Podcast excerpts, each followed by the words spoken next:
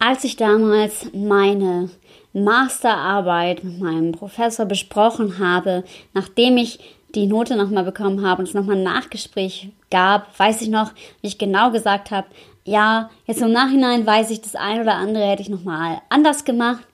Und das war überhaupt nicht schlimm, weil die Note war sehr, sehr gut. Also die Arbeit ist damals mit 1,0 bewertet worden. Aber was mir genau hängen geblieben ist, ist der Satz von ihm, dass er sagte, wissen Sie, Frau Schollmeier, wenn ich meine alten Veröffentlichungen nochmal durchlese, denke ich auch, Mensch, was hast du da für einen Mist geschrieben? Und genau darum soll es heute gehen in dieser Folge, und zwar die Kunst, Dinge zu verwerfen. Und wie du siehst, gibt es auch noch ein bisschen was Neues, denn ich habe auch durch Design Thinking, in der Arbeit mit Design Thinking herausgefunden, dass es wahrscheinlich, das ist jetzt das Testen, Sinn macht, den Podcast-Namen zu verwerfen, und der fühlt sich für mich viel, viel, viel stimmiger an und float viel mehr. Deswegen freue ich mich, dich hier zu begrüßen im Go-Wild-Podcast. Mein Name ist Alexandra Schollmeier, ich bin die Gastgeberin dieses Podcasts. Wie du gerade gehört hast, habe ich studiert, und zwar Kommunikationswissenschaft.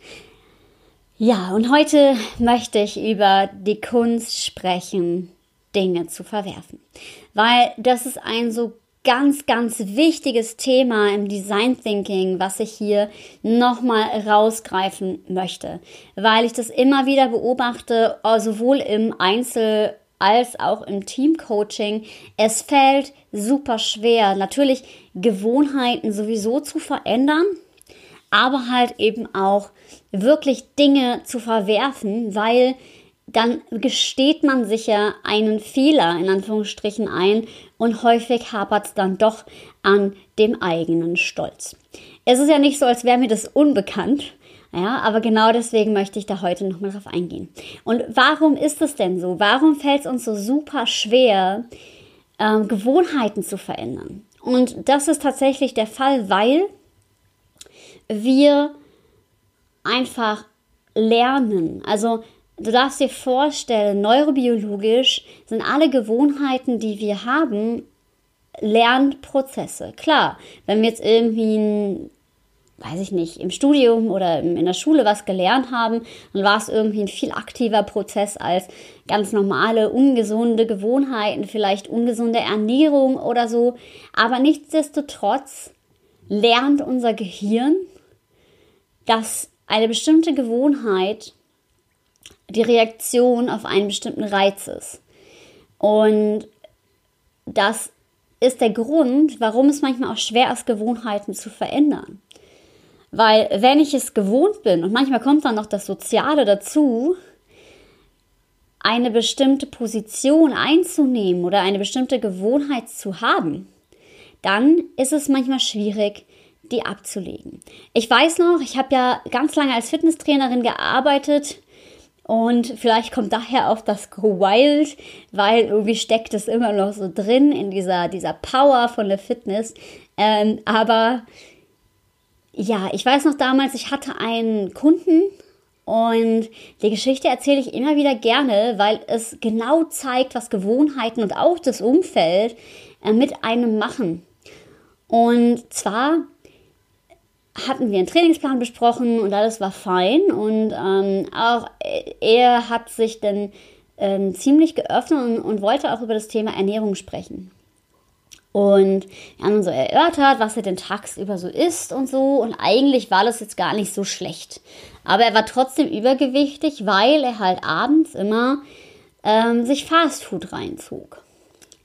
So, und dann habe ich ihn damals damit konfrontiert und habe gesagt, was ist denn der Punkt? Also wo fällt es dir schwer, diese Gewohnheit zu verändern? Weil an den anderen Mahlzeiten schaffst du es ja auch. Und er sagte damals zu mir, ja, weißt du, Alex, das ist so.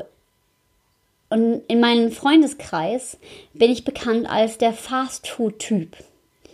Und wir gehen halt oft abends auch essen.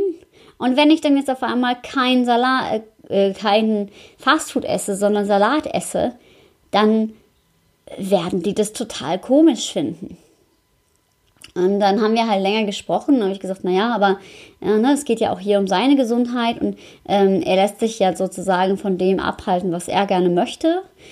Dadurch, dass sein Umfeld ihn in einer bestimmten Rolle wahrnimmt. Und vielleicht kennst du das sogar auch. Also manchmal verlässt man Pfade nicht, weil bestimmte Rollen einem von außen zugeschrieben werden. Das heißt, wir haben dann diese Ursache aufgedeckt und ich glaube, so wie wir diese Ursache aufgedeckt haben, konnte er das für sich selber nicht mehr ertragen, weil die Geschichte endete tatsächlich so, dass ich ihn ganz lange gar nicht mehr gesehen habe, weil ich dann in der Zwischenzeit in einem Fitnessstudio, das war damals auch an der Uni, da habe ich selber ja nach dem Studium noch gearbeitet in der Gesundheitsförderung und habe dann aber zwischenzeitlich gar nicht mehr in einem Fitnessstudio gearbeitet. Das heißt, ein halbes Jahr oder so war ich dann zwischendurch auch mit anderen Projekten beschäftigt.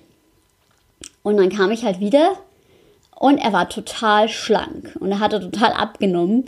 Und dann habe ich ihn gefragt, wow, ne, wie hast du das denn geschafft? Also wie hast du abgenommen? Und dann sagte er zu mir, ja, ich bin jetzt kein Fastfood-Typ mehr.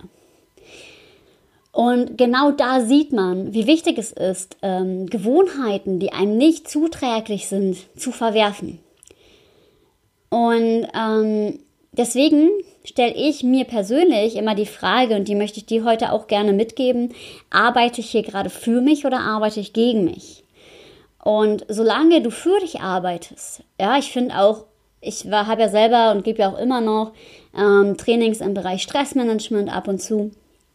Und da ist ja manchmal so Stress der totale Feind, aber Stress ist ja auch genau die Power, die uns befähigt, Dinge zu erreichen, ja. Das heißt, es geht nicht darum, den Stress wegzumachen, sondern eben zu überprüfen, arbeite ich hier gerade für mich oder arbeite ich hier gerade gegen mich und ganz spezifisch gegen meine Gesundheit.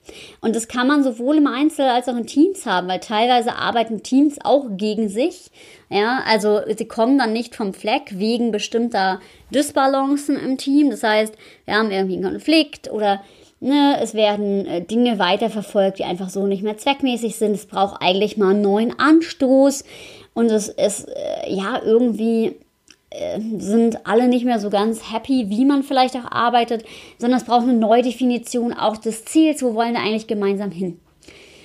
Und genau das meine ich damit. Also auch in Teams ist es ganz häufig so, dass die Art und Weise der Gewohnheiten, die man so etabliert, und natürlich, wenn man sich vorstellt, bei einem Menschen ist das schon manchmal sehr komplex, was der so gelernt hat, und dann hat man noch mehrere Menschen, dann ist das halt echt nochmal eine andere Hausnummer.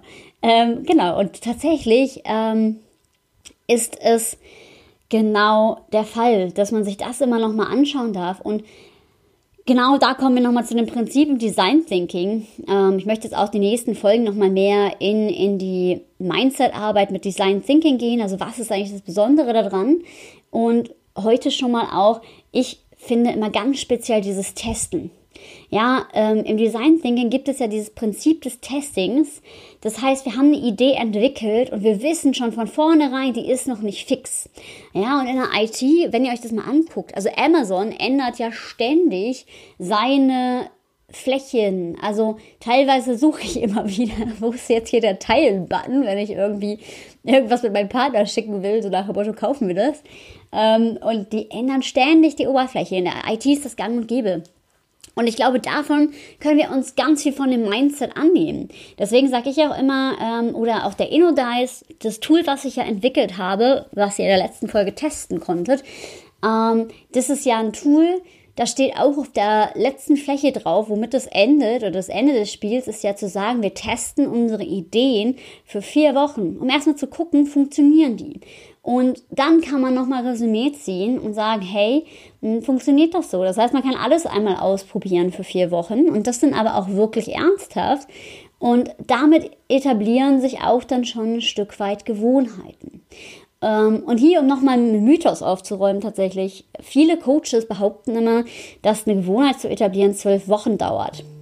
Das ist, by the way, totaler Quatsch, weil eine Gewohnheit neu zu etablieren dauert eben genau so lange, wie tief so eine andere sitzt. Ja? Und grundsätzlich ist es auch immer einfacher, nicht sich zu gewöhnen, was anderes, nicht sich etwas abzugewöhnen, sondern tatsächlich sich etwas Neues anzugewöhnen. Also es ist viel leichter, nicht zu sagen, ich lasse jetzt die ungesunde Ernährung weg, sondern ich etabliere jetzt eine gesunde Ernährung. Oder viel leichter auch nochmal zu sagen, ich tue etwas nicht mehr, sondern ich mache etwas ganz anderes. Und das ist auch nicht immer das Gegenteil von dem, was man in Anführungsstrichen nicht richtig gemacht hat. Also es ist nicht, unsere Kommunikation ist nicht gut. Ja, und jetzt müssen wir Kommunikationsregeln, also denken immer viele, wir müssen Kommunikationsregeln aufsetzen und dann funktioniert das schon. Aber manchmal liegt es ganz woanders, weil wir haben kein gemeinsames Ziel, wir haben keine gemeinsame Vision, wo wir eigentlich hinwollen. Und dann können wir noch so viele Kommunikationsregeln uns ausdenken, weil ich glaube tatsächlich, eine Kommunikation, außer es sind strukturelle Regeln, also wer spricht wann mit wem und wie oft machen wir Meetings und so weiter und dass man halt zumindest mal so Grundwerte festgelegt hat, das finde ich auch total wichtig, aber ich glaube, diese ganz, ganz spezifischen Regeln, ja, also jetzt mit Regeln anzufangen, wenn ein Team total im Konflikt ist, ja, wir behandeln uns alle respektvoll, dann ist da ein Bedürfnis drunter und das bringt nichts, nur zu sagen, wir behandeln uns alle respektvoll, weil man muss erstmal diesen Konflikt lösen. Ja, und dazu gehört eben auch, den Mut zu haben, Neues zu etablieren und alte Dinge zu verwerfen und sich Ziele zu setzen. Ja, das war jetzt ein kleiner Schlenker dazu. Nochmal zum Testing. Also immer wieder schauen, was kann ich denn mal machen? Und ich kann auch mal einfach Dinge ausprobieren. Wenn ich das mit allen so kommuniziere, ja, so kommuniziere ich das ja auch hier intern, dann ist das auch alles okay. Und dann kann man das auch machen und es ist viel leichter, immer den Blick darauf zu haben, will ich das noch haben, was wir gerade hier tun, ist es gerade zweckmäßig, ja, weil sonst tut man sich immer so schwer, Dinge zu verändern und so bleibt das alles flexibel. Und deswegen hab keine Angst, Dinge zu verwerfen, die nicht mehr zweckmäßig sind. Ja, manchmal ist diese Angst vor Veränderung halt so groß, dass das dann nicht gemacht wird. Aber die Frage ist halt wirklich, arbeitet das für dich oder gegen dich? Und genau damit möchte ich jetzt diese Folge auch beenden. Ich sag wie immer, und es passt dazu ganz besonders gut, das bleibt, sei mutig und hab wilde Ideen. Ich freue mich total, wenn du mir hier auf iTunes, wenn du es auf iTunes hörst, eine Bewertung da lässt, weil das hilft total bei der Podcast-Reichweite. Das heißt, ich würde mich super freuen, wenn du mir eine Bewertung da lässt und vielleicht auch mir selber kannst du gerne auch nochmal Anregungen schicken, was du dir für Themen wünschst. Da bin ich ja auch immer gerne offen. Ich weiß, das Feedback mit der Zielgruppe ist alles.